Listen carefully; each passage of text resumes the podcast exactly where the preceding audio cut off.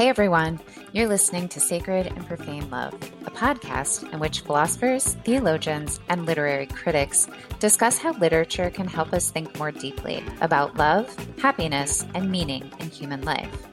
I'm your host, Jennifer Frey. I am an associate professor of philosophy at the University of South Carolina. You can follow me on social media. I'm on Twitter at Jen Frey, and I'm on Instagram at Professoressa Frey. You can also follow the podcast on Twitter. We are at Eudaimonia Pod. In this episode, I continue my conversation about Dante's Divine Comedy with my friend Matthew Rothaus Moser, a theologian at Pacific Azusa. I hope you enjoy our conversation.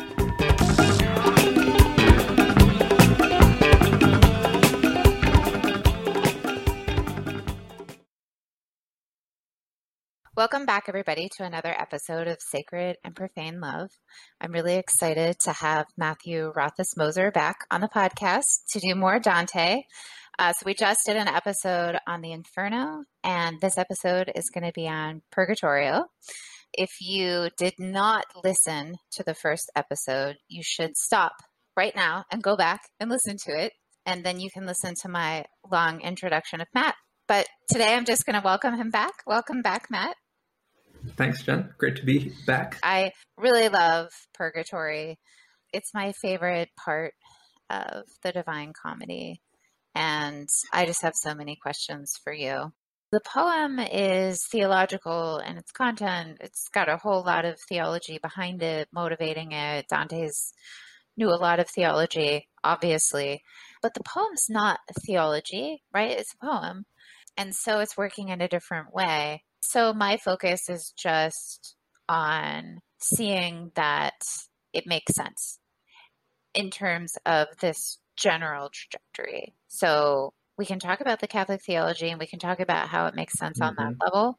So we can talk about the Catholic notion of sin and guilt and you know the debt of sin that mm-hmm. needs to be worked off and the Catholic view about purity of heart is loving one thing.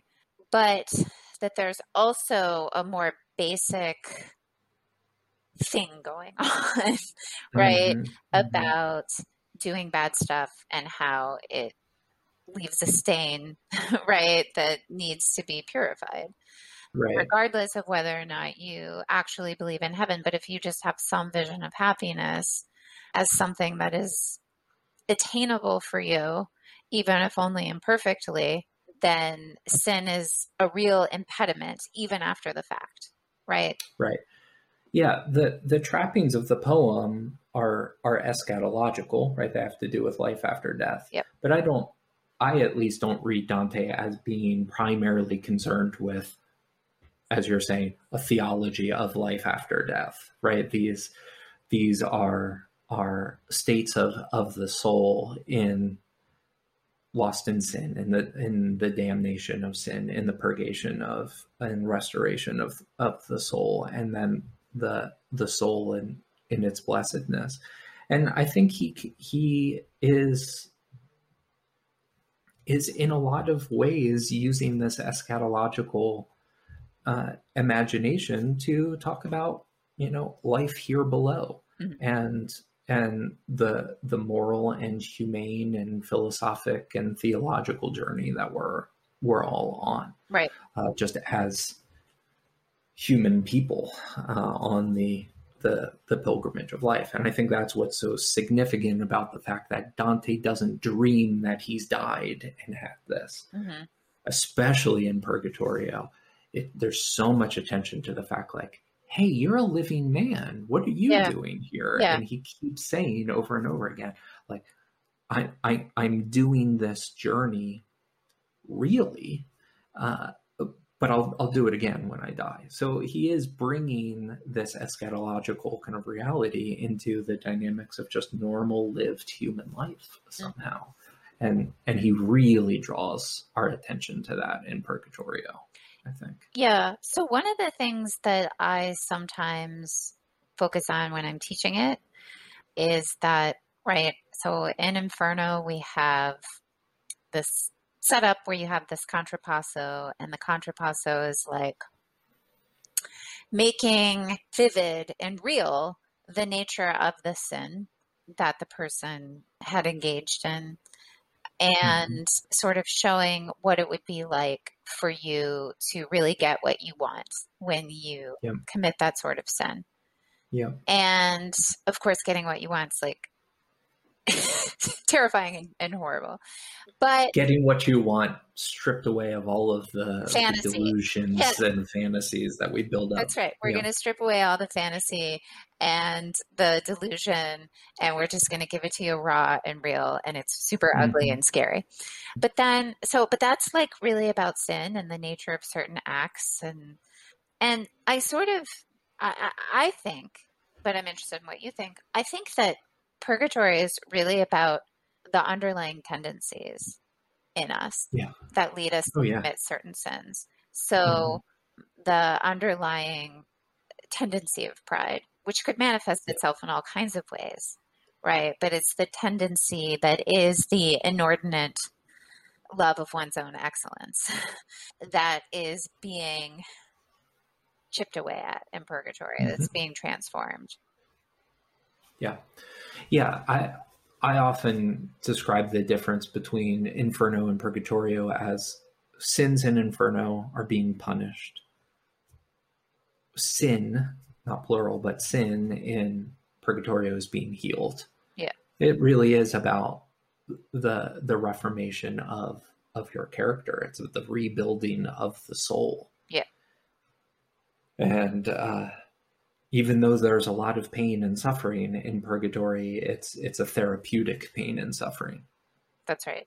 uh, and and so therefore it's it's a pain and suffering that is willfully accepted rather than imposed, and and not only that, but it's also a suffering that is or a pain that is suffered in hope, whereas in Inferno one has to abandon. That's right. There's no Hope. hope. Right. There's no hope in in hell, and there's a lot of hope and a lot of grace in purgatory. So that's like, and a, yeah, and a lot of friendship and a lot of prayer, yeah, uh, yeah, and a lot of singing. a lot of Uh, music. it, it, hmm it it's really striking just how different Purgatorio reads from the first from the opening tercet uh, from from Inferno, especially if you read Purgatorio one as Canto thirty five of the whole comedy. I mean the you leave Dante and Virgil crawling down Satan's thighs, and then all of a sudden you're on the shore. The the sky is awash in colors. There's stars again. hmm Um, it, it's it's a fundamentally different realm that they've That's right. crossed into because there's right. that literal conversion when they cross the equator. Yeah, so there's a there's a different atmosphere. There's a different geography, right? So hell is a descent, right, down into a pit where Satan is at the bottom and it's frozen. Mhm. And then purgatory is like a mountain. And there's so so so so like I said, like purgatory is a mountain and you've you've got to climb the mountain and as you sort of burn off your sins or you you purify your sins the climb gets easier. So when you're at the Mhm. bottom it's like really rough going. Uh, it's really hard at the bottom and it's it's like slow. Then the further up you get right the easier it is for you to ascend. Yeah. After after they get rid of their pride, Virgil, I think it's Virgil has the the line to climb the mountain now will feel as play, that's right which is Yeah. which is wonderful. Yeah, that's right. But there's also like this division between anti-purgatory and purgatory proper. What is going Mhm. on with that? What it, what's the deal with anti-purgatory? Because that's like Yeah. cantos one through eight are anti-purgatory. Right. Yeah. So the the first kind of area around the base of the mountain, Dante and Virgil are are wandering around trying to find the gates to where the real purgation begins, and and this area around the base of of the mountain is where you find those people who who have died in in God's mercy and in God's grace but, I don't know that we would necessarily call it a good death.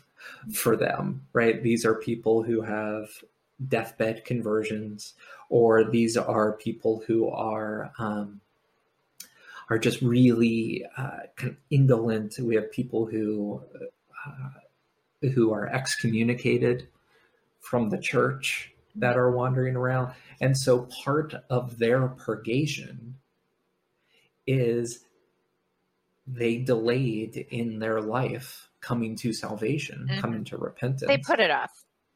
They put it off. Yeah. Uh, and you know, this is a very human poem. Look, they can still be saved, but they're they put it off. Yeah. And totally. so what are they having to do? They're they're having to put off their purgation. And so they're needing to, in a sense, be in a kind of limbo state mm-hmm. where they're not actually going anywhere. Mm-hmm. Yeah. You know, that's the the biggest difference between not that's the biggest difference. That's one of the many big differences between Inferno and Purgatorio mm-hmm. is in Inferno, everybody's just in their circle where they're being punished. Mm-hmm. Right? Paolo and Francesca don't get to move down to gluttony. Right. If they want to, right? They're they're marked by their lust for eternity. Whereas in purgatory, it's a dynamic world. You're always moving up mm-hmm. and you go through these seven rings of the seven deadly sins mm-hmm. because you're being pulled up your your as your nature is being healed as your character is being healed you're you're learning to desire what is good mm-hmm.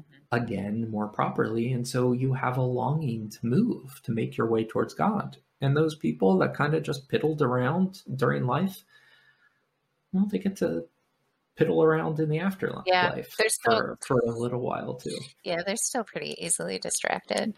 There's like this scene where Cato, who's like the guardian of anti-purgatory, Right. Like, the the virtuous pagan suicide who yeah, should be in hell. That's right. So isn't. this is super confusing.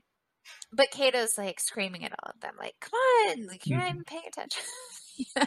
But yeah, so Canto 1, we should talk about Canto 1 or Canto 35 or how, however you want to think about yeah. it. So there are a couple of like really noteworthy things. The first is that, you know, they see they see the stars again. And there are mm-hmm. these four stars which I take it, or at least in, in, my book, it says that the four stars represent the four cardinal virtues practical pr- prudence, justice, temperance, and fortitude or courage. Yep. But then there's also like some kind of connection to the Garden of Eden and Adam and Eve. Mm-hmm. Do you want to explain that? I, will I'll give it a go. Uh, yeah, there's the the line is I saw four stars not seen but by those first on earth, and I think it's this it's perhaps this idea because at the very top of purgatory is the Garden of Eden. That's right. Yep. And, and so that's the the journey of Purgatorio is is getting back to Eden. Mm-hmm. And so the way that I take that, at least, is Dante sees these four stars that are are at, at least at this point in the story are symbolizing the the four cardinal virtues but it was Adam and Adam and Eve that that had those kind of like no no in, instilled in them by by nature right they yeah. existed in that state of original yep. justice yes they right? did which I, I, think is Aquinas's language yes it is if I'm not, if I'm not mistaken uh, and and so that in a way kind of gives you the the project of the Purgatorio it's about the restoration of of the human person into that state of original justice mm-hmm. again. Right. Yeah. So Aquinas thinks that in the Garden of Eden, people were, so man was created full of, you know, in a happy condition. Right. but then, of course, you know, there was sin and that was a product of free will. But mm-hmm. as a result, you know, this sin, in the, in the sense of original sin, which is transmitted, you know, we suffer in our fallen condition the four wounds, right? Right. Yeah. The, the four wounds are defects of these four right. virtues, right? So now we have what what does Aquinas say? Darkened intellect, disordered desires. Anyway, I can't remember how he characterizes the other two, but right? We're messed up now. right, we're, we're, we're, messed up now. Yeah. Yeah. So we so we suffer these four wounds, and they really are the lack of the virtues that we were originally mm-hmm. given. yeah. So right. So so so I like that reading of the four stars is kind of like yeah. the goal. like that's where you're, you're right. trying to get. But then you know there is immediately the introduction of Cato. Right. And this is confusing because at first you're like, oh, is Virgil going to go away? And now it's going to be a Cato mm-hmm. for some reason, who's like a stoic. What's up with that? But that's not what happens. So Virgil's going to go as far as Virgil can go up purgatory, and then he's going to leave Dante to go on his own. But what? So what is Cato doing there, and why isn't Cato in hell? And what? And the question isn't why isn't Cato in limbo with the other cool philosophers, but actually why isn't Cato in the realm of the suicides, which actually is a really terrible place of hell. Oh gosh, yeah. The it's like the wood of the suicides, right? Yeah, Where well, they're it's the dark, yeah, yeah, they're like trees, wood. yeah. Mm-hmm. So yeah. what what's going on? Because I mean, he Cato could, killed he himself. Could also, right? He killed himself, so he is a, a virtuous pagan, so he could be in limbo. He he killed himself, so he could be in the circle of violence.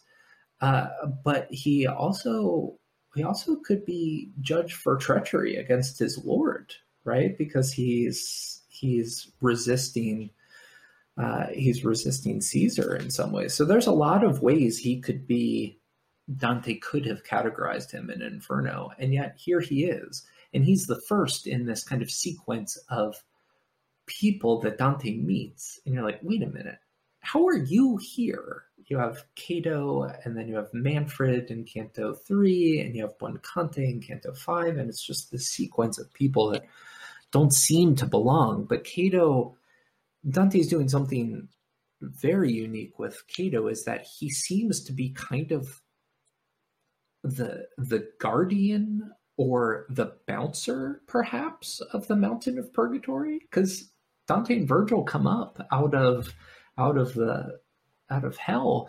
And Cato shows up and he says, You didn't get here the normal way. Yeah. Normally, souls arrive by boat, which mm-hmm. maybe we could talk about. Uh, and he says, our, our heavens, our heavens' eternal law is broken. And as Dante looks at him, and I, this is the most I can make of it. He describes Cato as having a long beard streaked with white, and it, it ends in double strands down to his chest and then the those four stars that we were talking about are shining on his face so much that he himself is shining mm-hmm. uh, with with the brightness of the sun and that is the depiction of moses mm-hmm. Yeah right? that's the artistic depiction of moses with with the the forked beard and and the the bright face from the glory of god and so, one of the things that I have thought about, and I've seen other commentators kind of suggest this, is that that Cato is kind of a poetic analog and, and a pagan analog to to Moses, mm. Moses the lawgiver. That there was something in Cato that, uh, despite him being a pagan, is nevertheless nevertheless recognized by heaven as as being true and good and fitting for this role that he's in. Mm. But that's weird.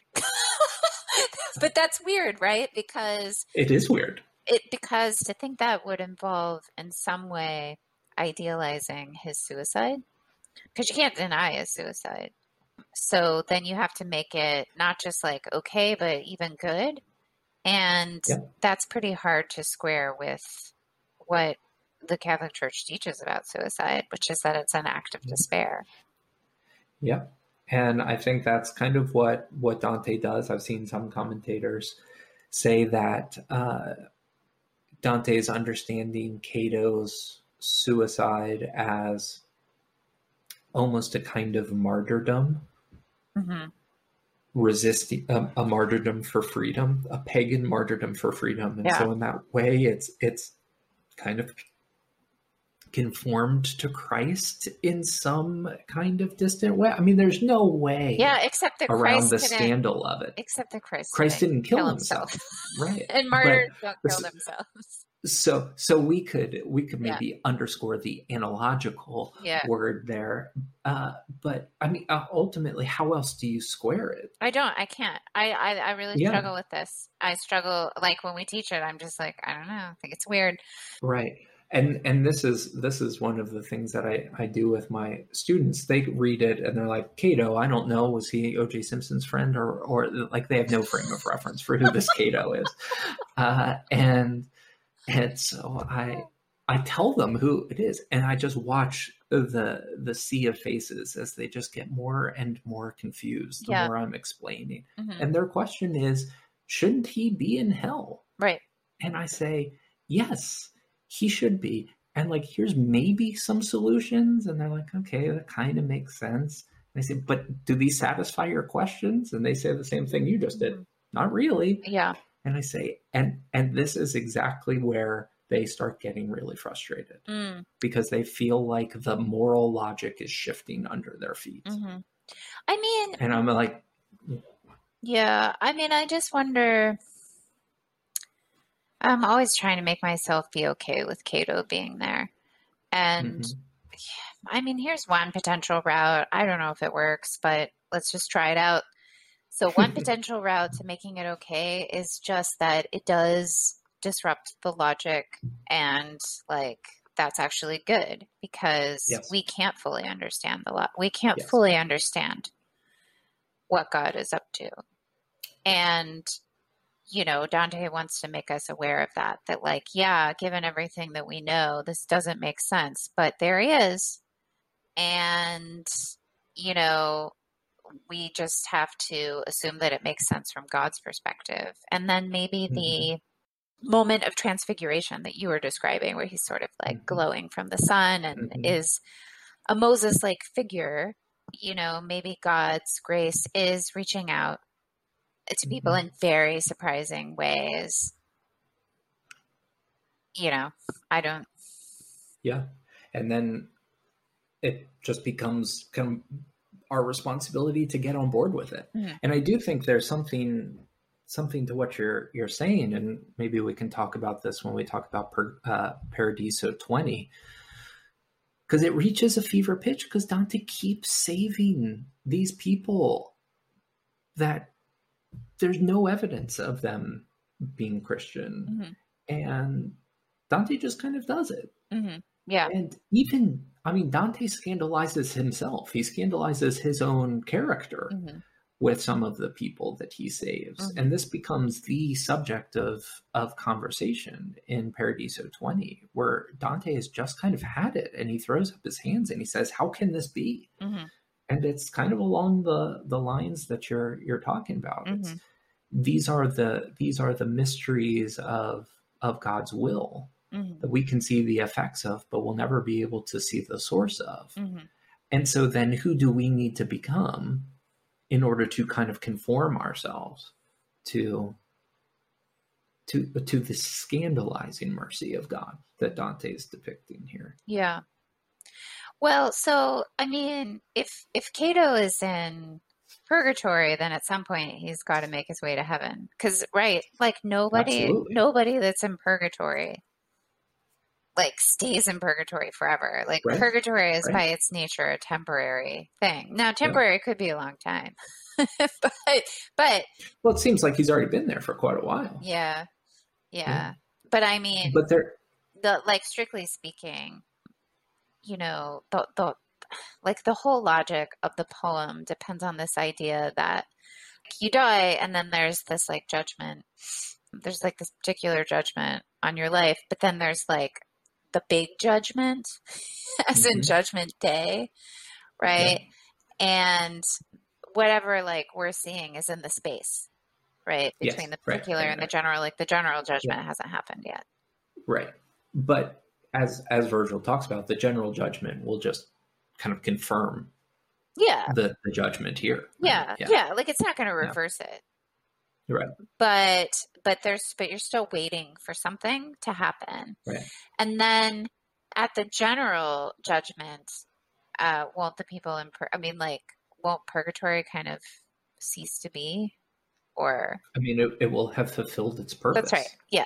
Yeah. yeah, yeah. I mean, its its whole existence is an undoing of hell. Right. That's even the myth that Virgil tells at the end of Inferno, or when Satan's thrown to heaven and plunges into the earth, all of the earth displaces itself, and the abyss of hell creates the mountain of purgatory. So, so purgatory is is exists as the corrective to to hell. And once we're past that point, then then purgatory, it seems, will have have done its work. Right.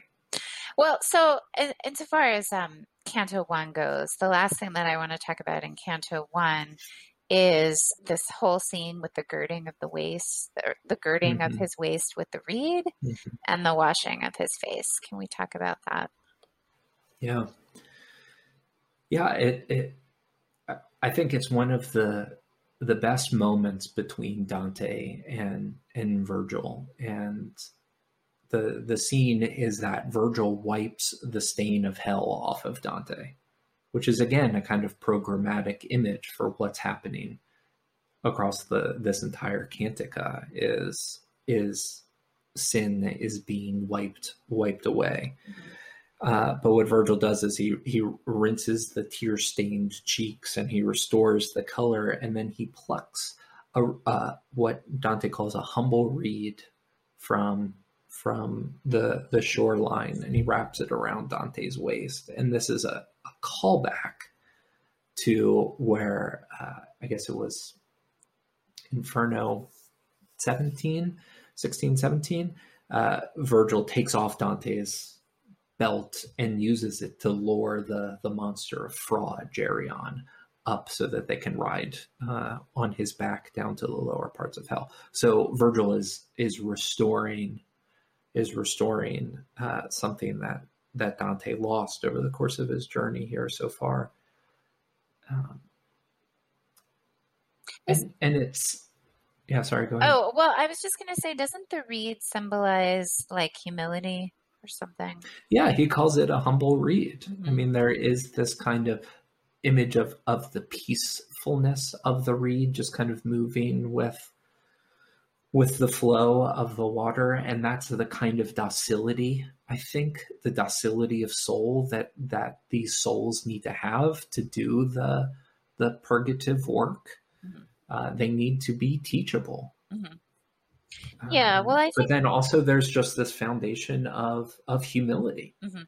that you need to have to undergo the process. And what's really fascinating is that Virgil plucks this reed and then another one immediately grows back. Mhm. So it's it's almost like not just the atmosphere of purgatory, but the very land of purgatory is is kind of ordered to the, the journey that these souls are are undertaking. It's providing the the the resources, the spiritual resources that the souls need to make the journey up the mountain. Because you have these stars shining and, and giving their their courage. You have the humble plant being provided by the sea, and and, and so you have this um, this kind of harmonious image, which is going to get replayed over the course of the poem. Yeah, I mean, it made sense to me just because if I think about Aquinas on humility, humility is, you know, opposed to, it's the virtue opposed to pr- pride. But also, eh, it's so interesting. So, Aquinas thinks of humility, he discusses it in the treatise on temperance. So, it's a proper Mhm. part of temperance. Mhm. And so it's one of those virtues that it is annexed to temperance, right? So, like the Mhm. core notion of temperance is, of course, moderation of your sensual desire for food, drink, and Mhm. sex. But then there are all these proper parts of temperance, which are sort of like temperance in the relevant ways. And humility is like temperance because it is the moderation or the chastening of an appetite. but it's not your sensual desires, but it's actually hope as a passion Mhm. that is Mhm. being moderated or chastened. Mhm. Mhm. And and so also one of his main discussions of pride. There are two main discussions of pride. One's in the treatise on sin, and one is here in the treatise on temperance. And it's also for Aquinas, it's kind of modesty, right? So he so he has all these different forms of modesty, one of which is humility. But what I find so interesting is that it is a chastening of an appetite, right? And so it makes sense to me that humility is like the first, I don't know, gift, I guess, or I mean, insofar as he's given this reed, or the first like real deeply symbolic move in purgatory because once you get out of anti purgatory and you get to like the actual gates of purgatory, so it's like Canto 9, I think. What's the first of the seven sins? It's pride, Right. right? Right. Because pride is the root of all sin, right? According to both Augustine and Aquinas. It's the source of all sin. And according to the penitential manuals. Okay, yeah. that Dante would have been very familiar with. Yeah, so so like everybody's got their sins, but at the root of all of it's pride, hmm kind of inordinate self-love. And so humility is what you're going to need to get up this mountain in some basic way. But but why Virgil? So I think that it is temp- but it is that interplay of of humility and hope. Yeah. Okay, so we're gonna have to uh, we're gonna have to move on. But just before we get to the gates of purgatory proper, is there anything else you want to say about anti-purgatory? I I do just want to note because we talked about Ulysses Yeah, from Inferno 26. yeah, And there's a great scene in Purgatorio 2 where a boat of, of souls arrive for their purgation. And they're they're arriving at, at the island of Purgatory the same way that Ulysses tried to get to Purgatory, hmm uh, but he was drowned uh, by by God, um, which is that was a harsh sentence, but uh, uh, but all of these people show up, and and the boat is being commanded by an angel, and there's no oars; it's just the angel's wings that propel it forward. Mhm. And there's all of these great callbacks to Ulysses, right? Ulysses says, you know, we made our oars, our wings for that mad flight.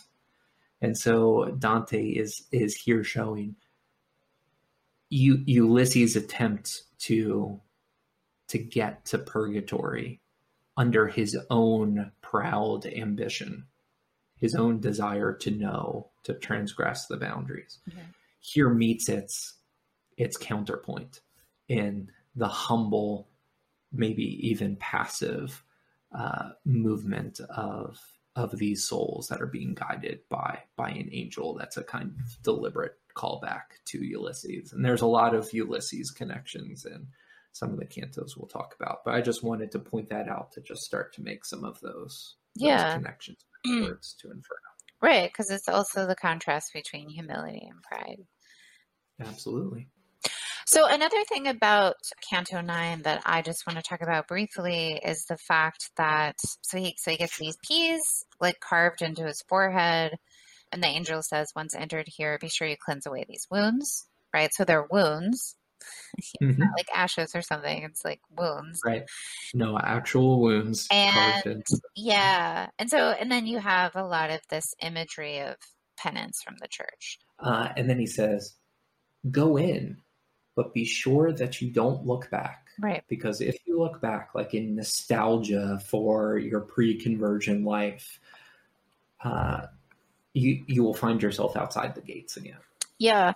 So this whole like don't look back thing is Mhm. it's biblical, right? I mean, you know, there's the example of Lot and God's like, don't look back. And of course, his wife looks back and she becomes a pillar of salt. It's also huge in the story of Orpheus, Mhm. right? Who goes down to Hades to get his love. And they're like, okay, you can take her, but don't look back. Because if you look back, then she's going to stay down here forever. But of course, he looks back. so, I mean, so so it's there in the pagan and in the Mhm. biblical sources. what it I mean, what is this trope really all about? Like don't look back. What what's wrong with looking back? Dante in Purgatorio really seems concerned with with the danger of I mean it's a more contemporary concept, but with the danger of a kind of spiritual nostalgia. You mentioned earlier Cato comes down the mountain and yells at a bunch of the people in Antipurgatory. Mm-hmm. And that's because they're all gathered around Dante. Dante sees one of his old poet buddies and says, "Hey, sing sing one of the old songs like you used to so that I can kind of rest my soul mm-hmm. a little bit." And that's when Cato comes down and yells at them and says, "Don't you don't you realize the journey that you have ahead?" And that seems to be a preoccupation with with Dante. It it has to be a forward movement through purgatory. Mm-hmm. There has to be a constant moving forward. And when you rest at night, it has to be true rest so that you can be prepared for the future. So, so much of Inferno was about looking back mm-hmm. at life. Mm-hmm. And so, Purgatorio has to, I think, be characterized by a looking forward. Mm-hmm. Because Dante is a, I mean, he's Aristotelian, he's a teleological thinker and so he is now at a point where where he can look towards the future towards achieving that yeah. that beatific vision that that telos and even his poetic rhyme is structured in this always forward moving. Yeah. So well it's, it's, almost like the form and the content are matching mm. more as we get deeper into the poem. Well it's interesting because hope is a very forward looking virtue mm-hmm.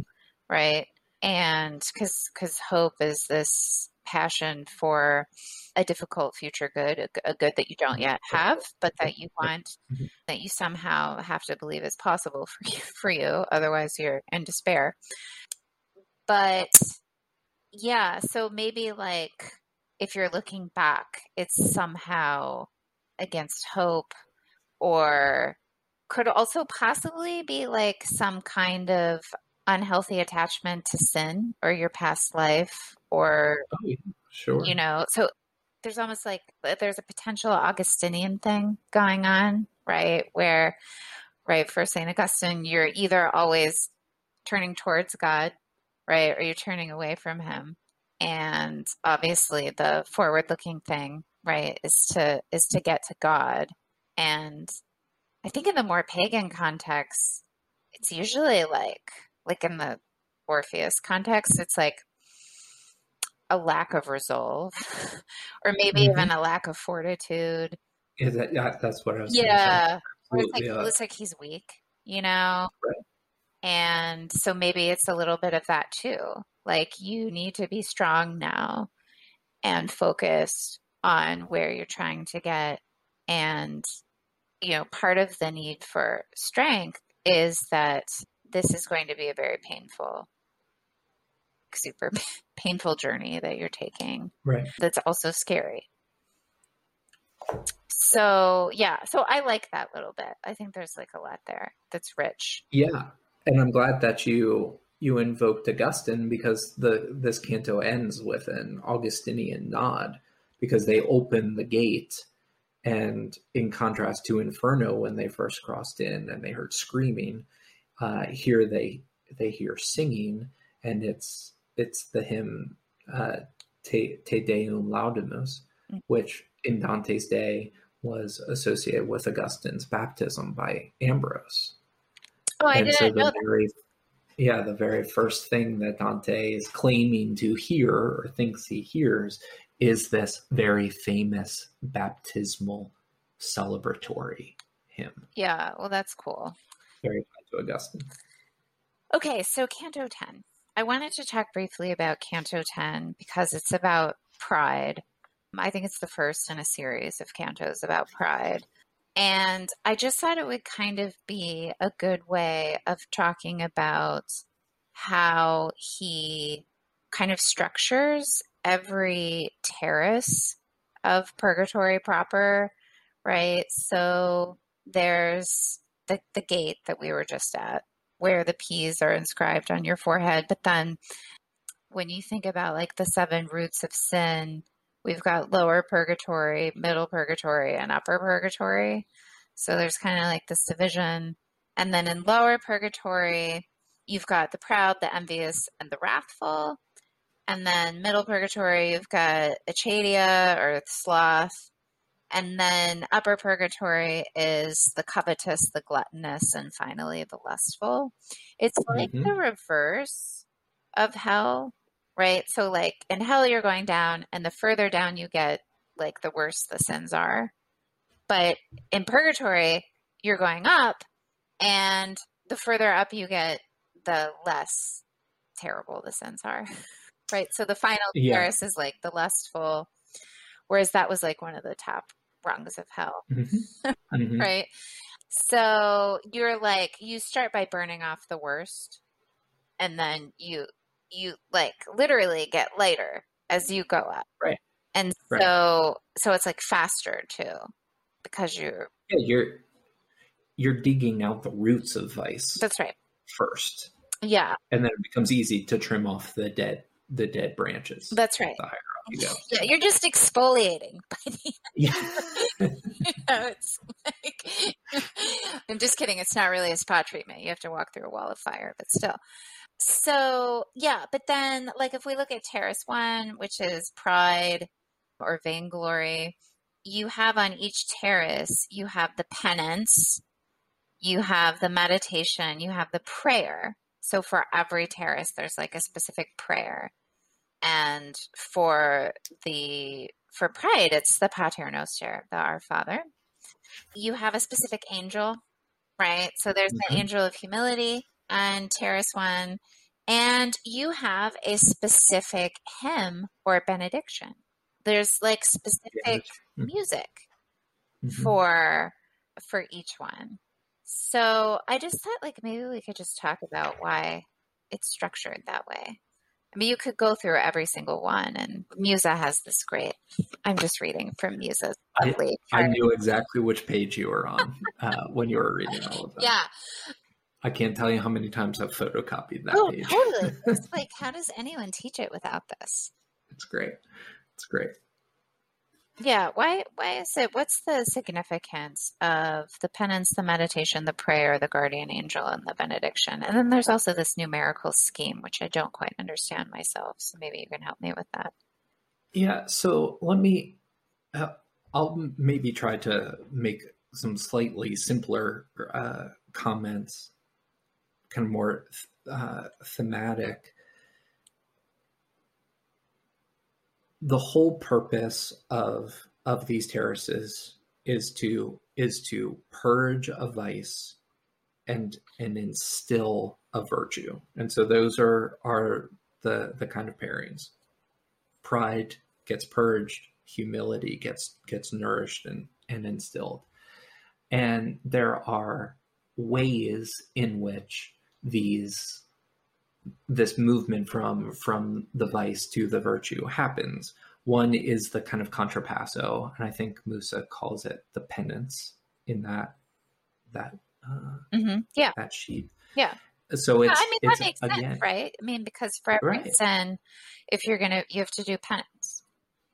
Right, and but they are they are slightly different than than the Inferno. I think we talked about earlier how the punishments in the Inferno kind of reveal the the true nature of of the sin. They kind of give you what you want. Yeah. Stripped away of all of these things. Whereas here they're actually efficacious in developing the virtue that they're they're trying to Yeah, well they're not they're not punishments. I mean there's a big difference between they're therapies. Yeah, yeah. So so like this is a misunderstanding about penance. I think that a lot of people have now. Absolutely.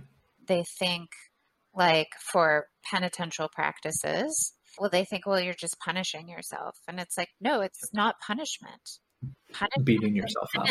are very different, right? Yeah. And what's going on in hell is punishment. And what's going mm-hmm. on in purgatory is penance, right? Yeah. Penance isn't punishment, it is a purification. Mm-hmm. It's it's yeah, it's just a totally different thing. And and perhaps the the proud would be a good example. So their their penance is they have to carry huge boulders on their backs. Mm-hmm. And they're hunched down carrying these massive boulders on their back to get them in the the posture of humility. Mm-hmm. And there's a wonderful moment where Dante has to lean down to talk to somebody uh, who's carrying one of these giant boulders on their back. And after that conversation, Dante says, And then I stood up straight, but my mind remained bent down low. And so that's a great illustration of what the penance is trying to, to do. It's it's it's fundamentally changing your character from a character that's that's wounded by this vice to, the one that's healed by this virtue. Then the other thing that that e- almost all of the terraces have is what some scholars call exempla. I forget what Musa calls it, but it's some kind of imaginative depiction of the vice and the virtue. So when Dante is on the terrace of the, the proud, he sees all of these carved statues in the mountain wall of the virtue of humility. Mm-hmm.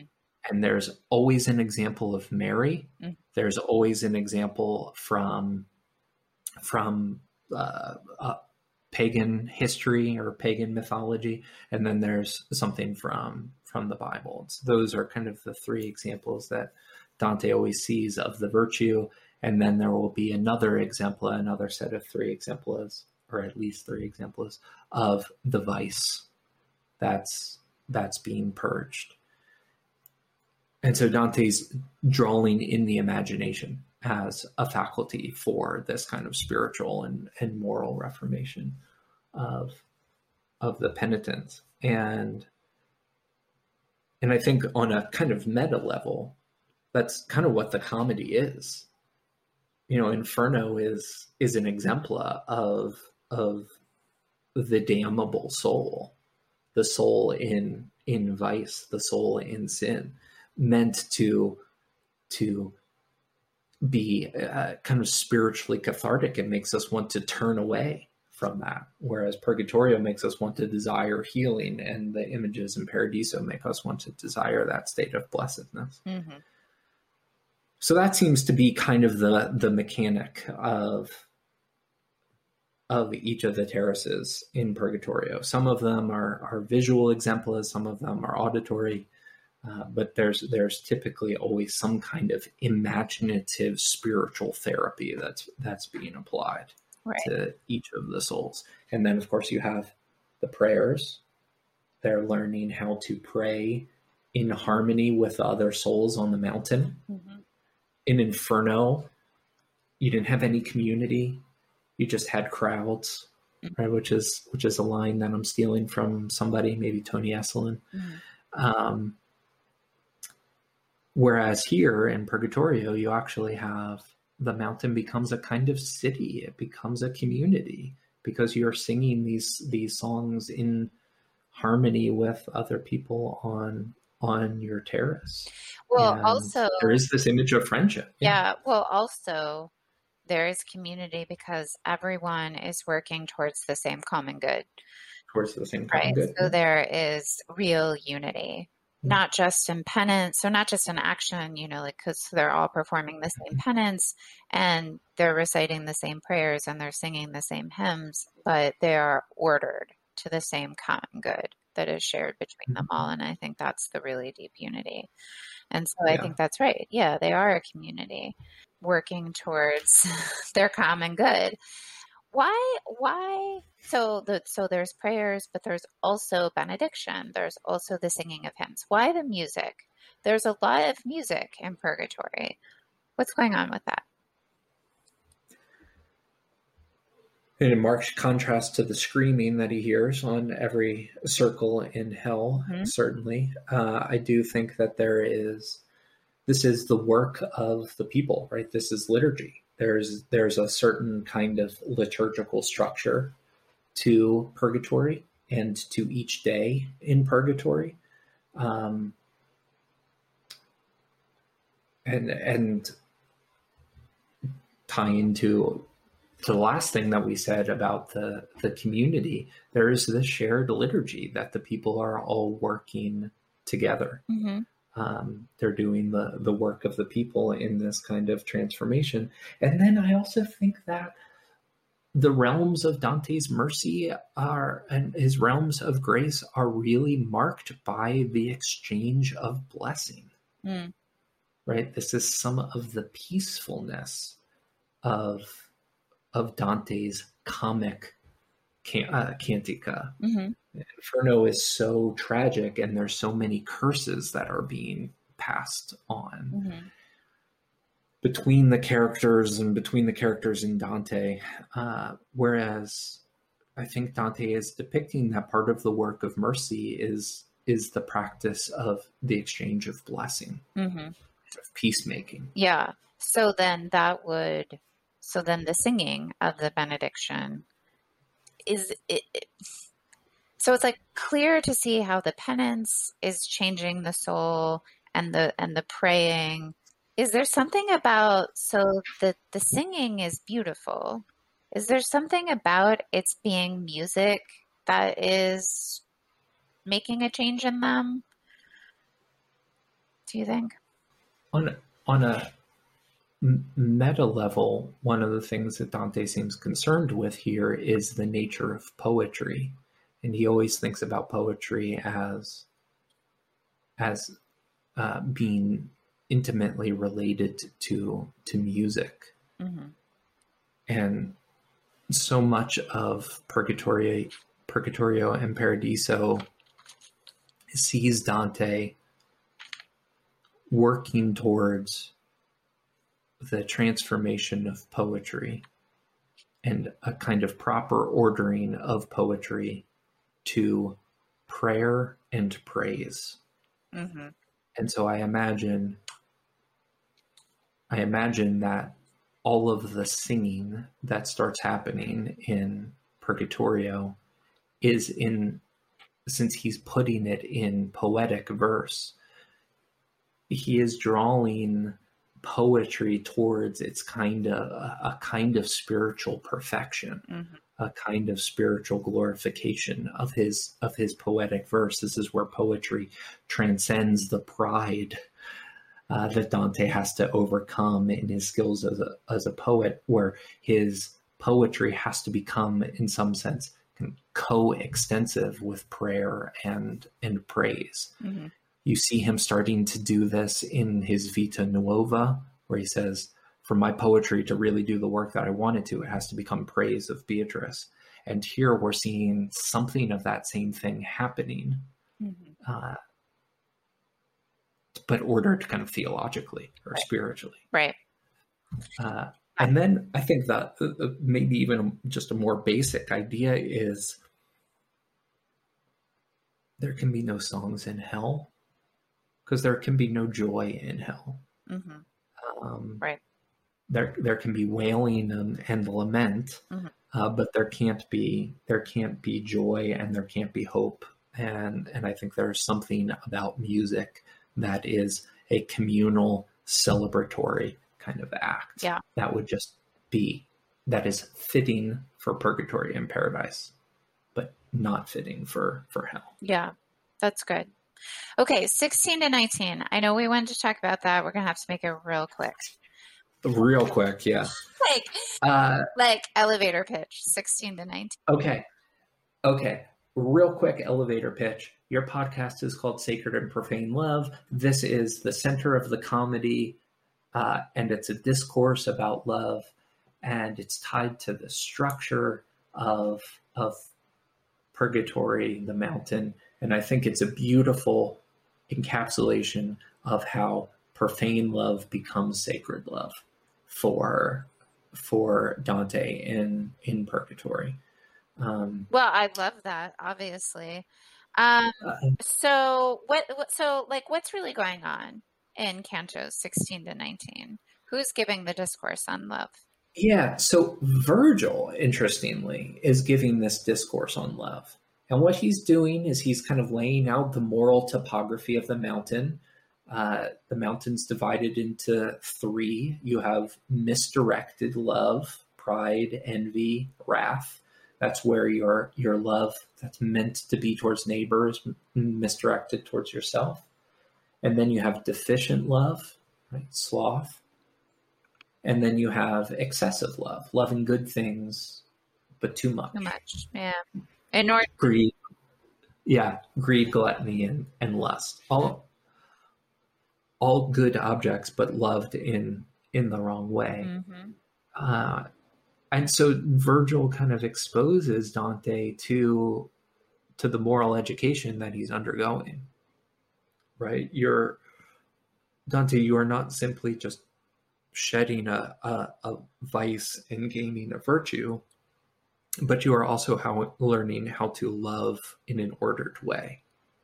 Right? How to how to love well.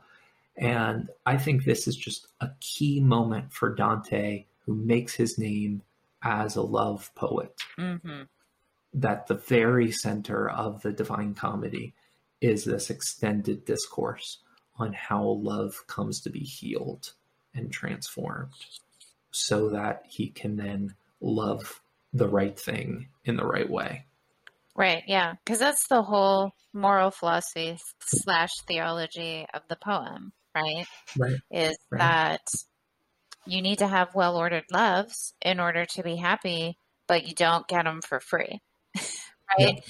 Yeah. And yes. the more that you're so like if you have these tendencies, this disordered desires, right, that are that are kind of settled in your soul, any of the seven wounds, right?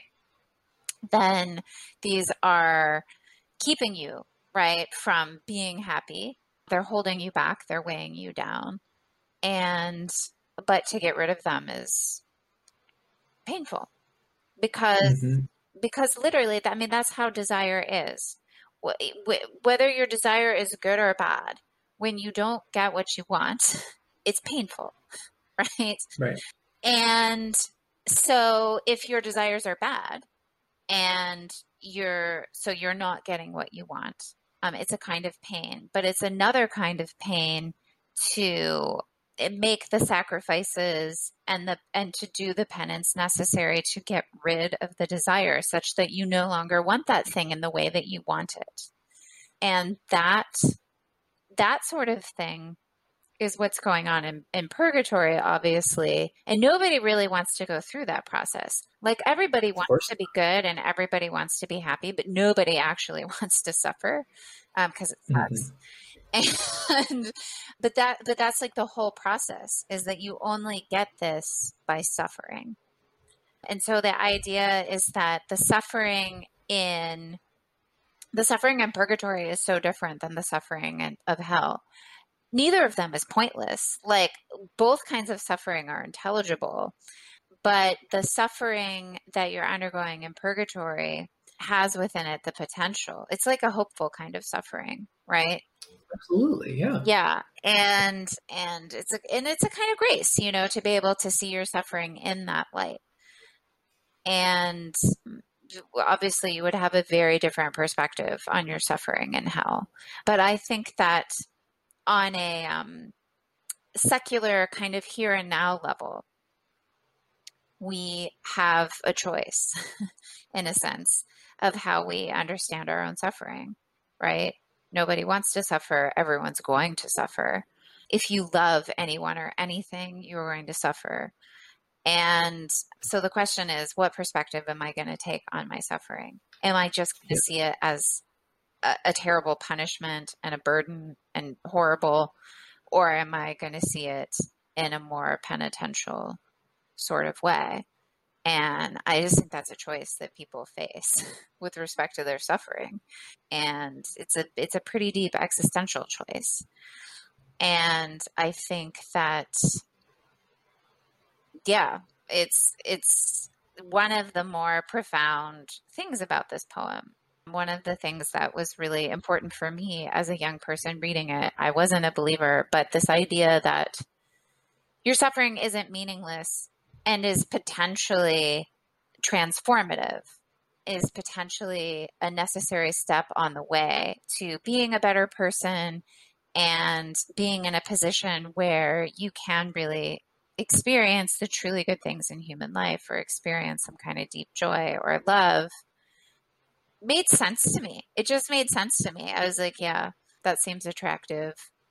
Uh, uh, like, even apart from a, the- a broader theological commitment, it seemed attractive to me, right? This idea of penance. Which is which is so fascinating to me because when I read this for the first time as an undergrad, I hated this part. Oh, really?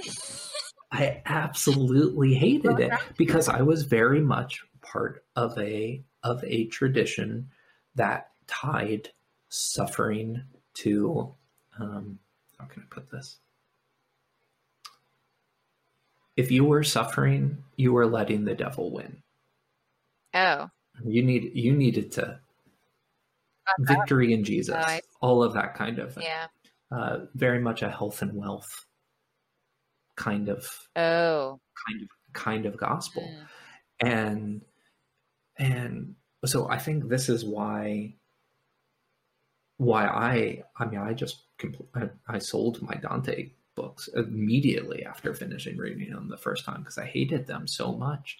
Uh, but it's only only as my my faith has grown and developed that I've seen the the kind of thing that registered to you, perhaps at at or around the the same age. Um, but but my kind of childhood faith had had set up a roadblock Mm. to precisely the kind of insight that that Dante has here and that you're articulating. Um, but then just yeah, that's just fascinating. Yeah. So I want to jump ahead now to Canto 27. This is actually my favorite canto in the whole purgatory. And I the reason that I like it so much is so this is where Virgil kind of I guess doesn't totally drop out but like stops really doing anything meaningful in the poem. It's his last lecture. Yeah, yeah, it's his last hurrah. And the the setup of Canto 27 is that um so you know they're still on terrace 7 so it's like the lustful and the lustful are um, it's it's hard to describe what they're going through like they're kind of trapped in fire. Yeah, they're in a they're in a, a ring of fire. Yeah, they're it's on a, fire. It's a, it's just a Johnny Cash song. yeah. yeah. And, you know, uh, so the, and there are like th- three different cantos where, you know, they're dealing with the lustful. And so he's he's trying to get out. So he's he's finally trying to, I guess, summit Mount Purgatory. You know, get to the top, and then it's earthly paradise. It's the Garden of Eden. But Right. you can't get to the Garden of Eden unless you walk through a wall of fire. And when I first read this, I was just, it was like, it was like me confronting Satan, you know, in Inferno. I was just incredibly struck by the imagery and the metaphor, this idea that you have to walk through a wall of fire to get to the other side. What's on the other side? Beatrice, right? Dante knows this. Now, Mhm. who on earth has the courage to walk voluntarily through a wall of fire? Like, one, how insane do you have to be uh, to do that? You know, of, of your own free will. Like, it's not like somebody can just push you through or whatever. Like, you have to walk through it. And also, why is it fire? You know, like why isn't it oh i don't know i'm going to be washed in the water of the jordan or like there are all these other symbols for purification why is it fire like when i was first reading it i was thinking a lot about this you know and of course there is the metaphor of like fire as purifying metals and stuff getting rid of impurities but there's also this idea of fire as so like water can clean you, right?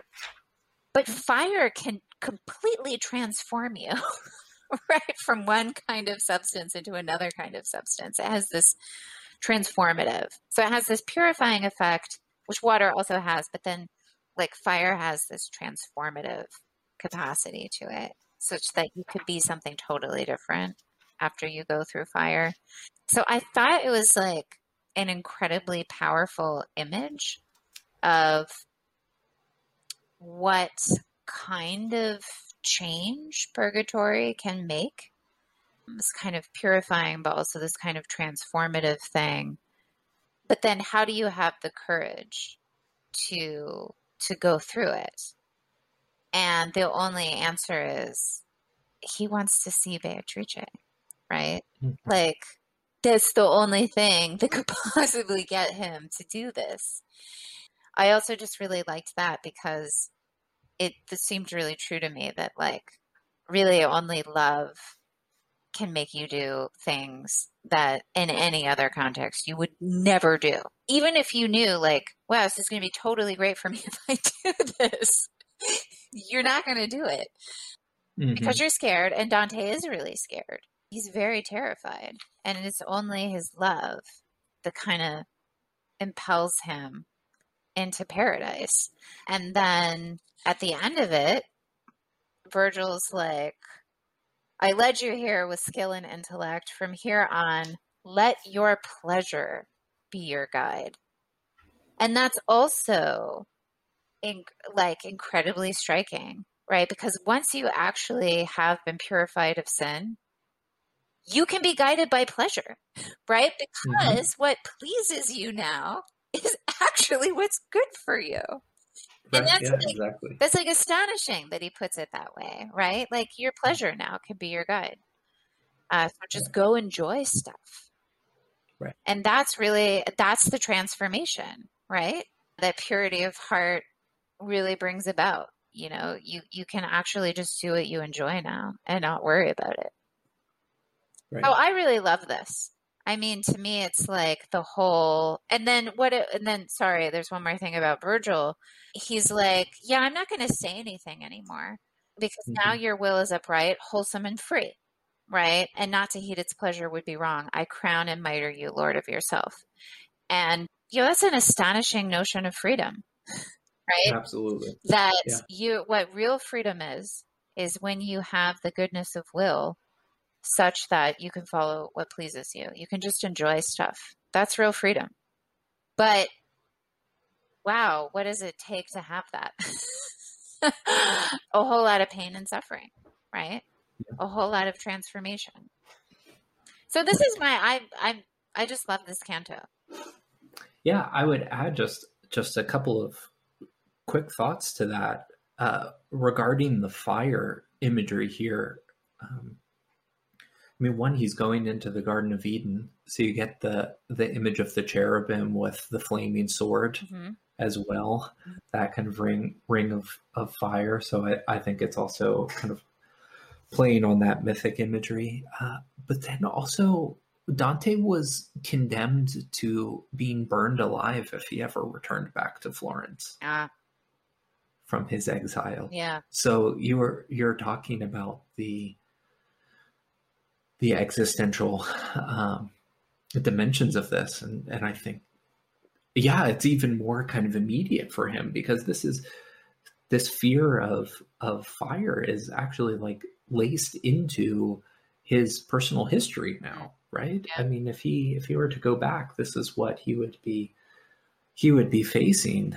Um, so I think I think that that's really significant, and I think it's significant then that that what drives him through through the flames outside of the text right? Dante the author is this this love of of his art and his his profound desire to write something that is true and good and and beautiful. Uh, but in doing that uh, right uh, when Virgil says, "Hey, Beatrice is on the other other side here, waiting for you," I can see her eyes already. Uh, Dante links it to the mythic story of uh, Pyramus and Thisbe, right? It's it's this image of being called through a garden wall to death, and so there is this kind of transformation that you're talking about. Like in a sense, he has to kind of die to come to the possibility of of new life mm-hmm. Um, in that encounter with Beatrice. But he also has to, in a sense, as a man, uh, he has to has to die into his art. Um, the scene with Beatrice is the only time that Dante name, names himself in his work. And one of his commentators said, This is because the name Dante means to give, and he gave himself over to poetry. Mm. Right? He he had to sacrifice him himself uh, as as a as a man to become to become the poet and to give of himself so entirely to to to Beatrice in the narrative and to his poetry mm-hmm. outside of it. The other thing that I would say just about about love in kind of driving one with courage through through this kind of suffering is the fact that Dante's with two two two people that have become his friends. He's with Virgil and he's with Statius. And Virgil goes through the fire first and guides Dante through and and encourages him and says, I'm walking through this. It's not harming me. You could stand in this flame for a thousand years and it wouldn't singe a single a single hair on your head. Mm-hmm.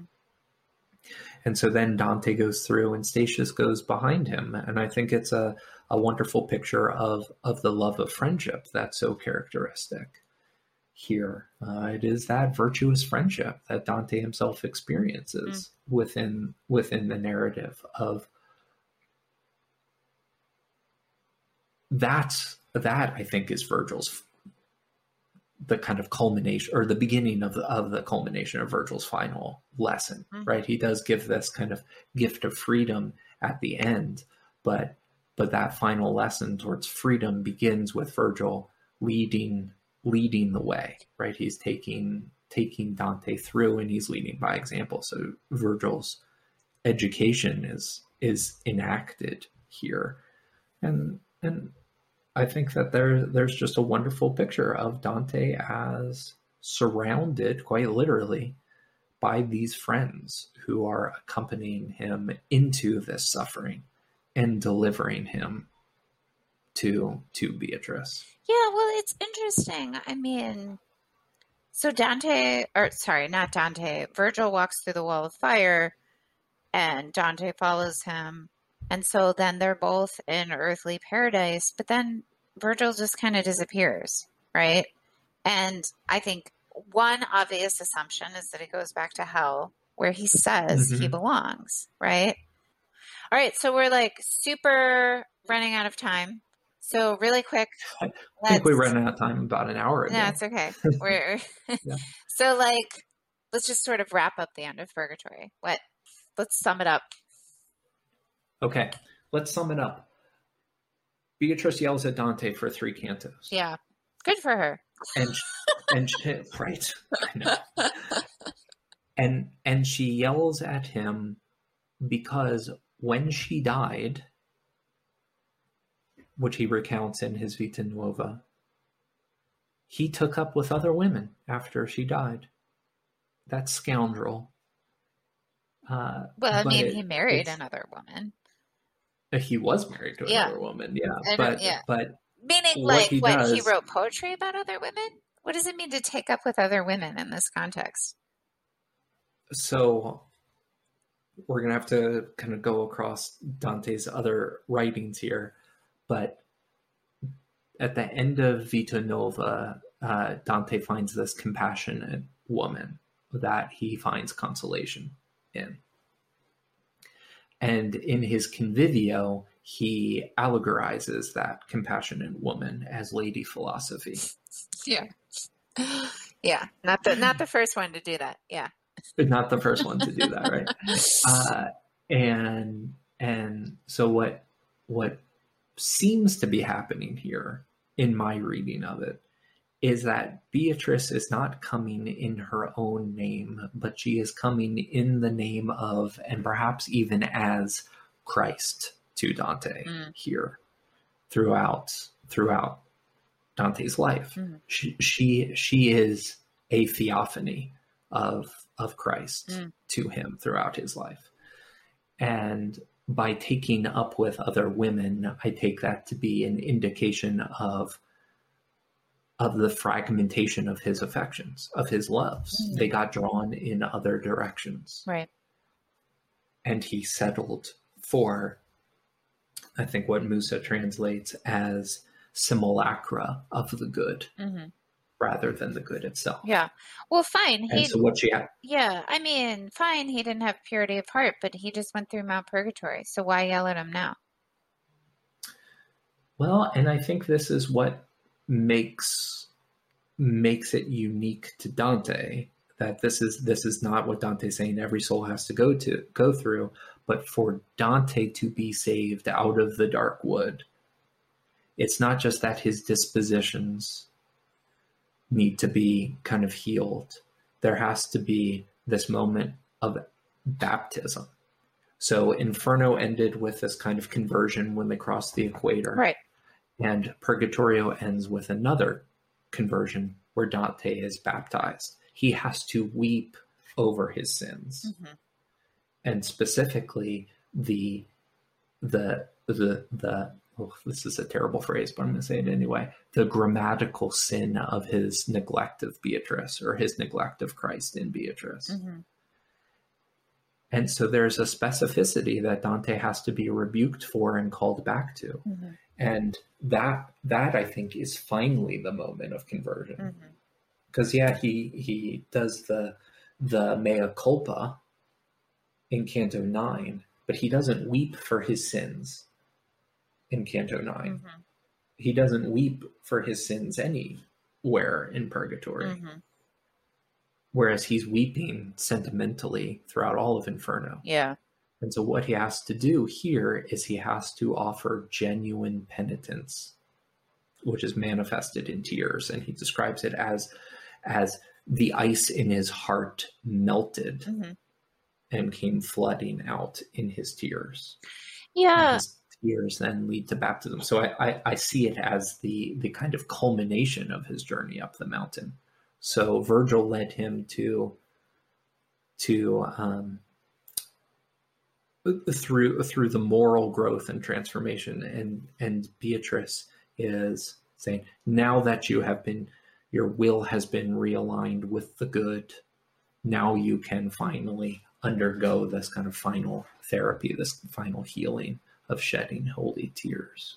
I mean, it's interesting though. So, on the one hand, yeah, sorrow for your sins is a gift of the Holy Spirit, or it's a gift of mm-hmm. grace. But why in paradise, right? He's in earthly paradise now. That's kind of a weird place to be crying over your sins. Why wouldn't he be doing that while he was still in purgatory? Like, what's the significance of it being you know, like you said, it's like the summation. Like he's there. He's in the Garden of Eden. Mm-hmm. What I mean, what is the deeper significance of that? It's. I mean, there has well, to be I, one. Yeah, I think it's because he's not at journey's end. He has to undergo this.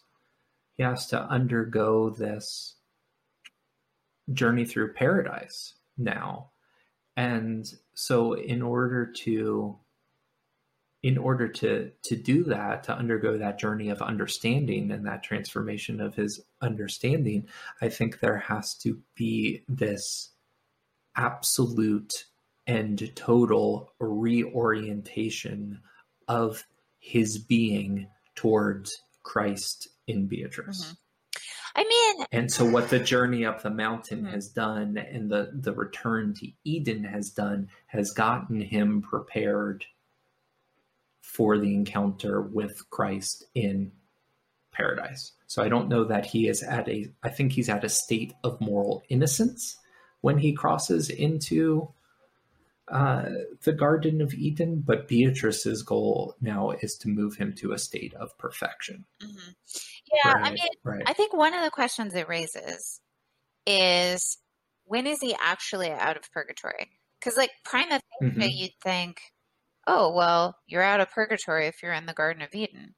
But then it seems like there's this final thing that's happening in the Garden of Eden.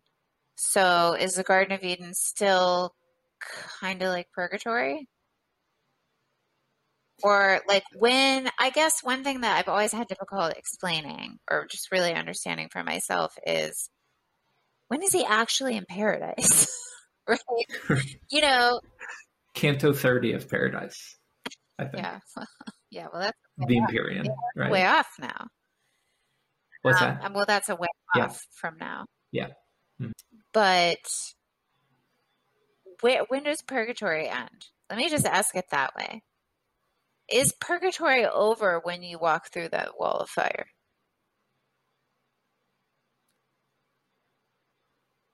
Like I get, I I- some- like I get the journey of the soul isn't over, but is Right. purgatory over? I think for Statius, it is. Oh. Right, because Statius is Statius is dead. Statius has undergone the the purgation for real. Mhm. Dante, however, is not. I mean, in a sense, he's never out of purgatory because he's just going to die and have to do it again. right? He said he says that as much. Yeah. Uh, so so yeah, I would I would say that within the constructed universe of the poem, purgatory for the dead ends when you cross into Eden. Mm, hmm Yeah. But but for the journey of the pilgrim, hmm because he is mortal, He's not dead. I- yeah. I yeah, I, I I do not think that there is quite as easy quite as easy a line hmm to to draw Yeah. That's helpful. because because even at the end of paradise uh bernard is praying to mary like hey mary keep keep this guy from falling back into sin hmm Yeah. uh so so yeah i guess i would would i'd be hesitant to say that dante the pilgrim ever is ever properly done with paradise hmm he he has been healed but he hasn't been perfected Right. Right. Yeah. No. Okay, good. All right, Matt, thank you so much for hanging in. It's been over two hours. You're a trooper. good times though yeah. So we are going to, at some point after Lent, we're going to go into paradise proper. And yeah, it'll be really exciting. But thanks for thanks, That'll be fun. thanks for helping us through purgatory. oh, this is great thanks for having me Yeah, of course.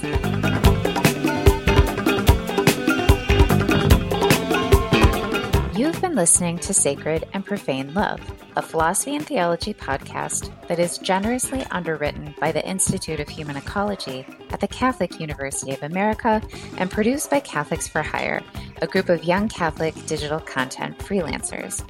You can subscribe to the podcast on SoundCloud or iTunes or on the app Lyceum, you can also follow us on social media.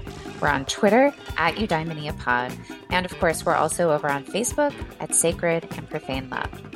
If you enjoy this podcast, please leave us a positive review on iTunes, but please also consider supporting us on Patreon. You can go to www.patreon.com slash eudaimoniapod to become a monthly patron for just $2. And as always, I'd like to thank our most recent patrons for their generous support.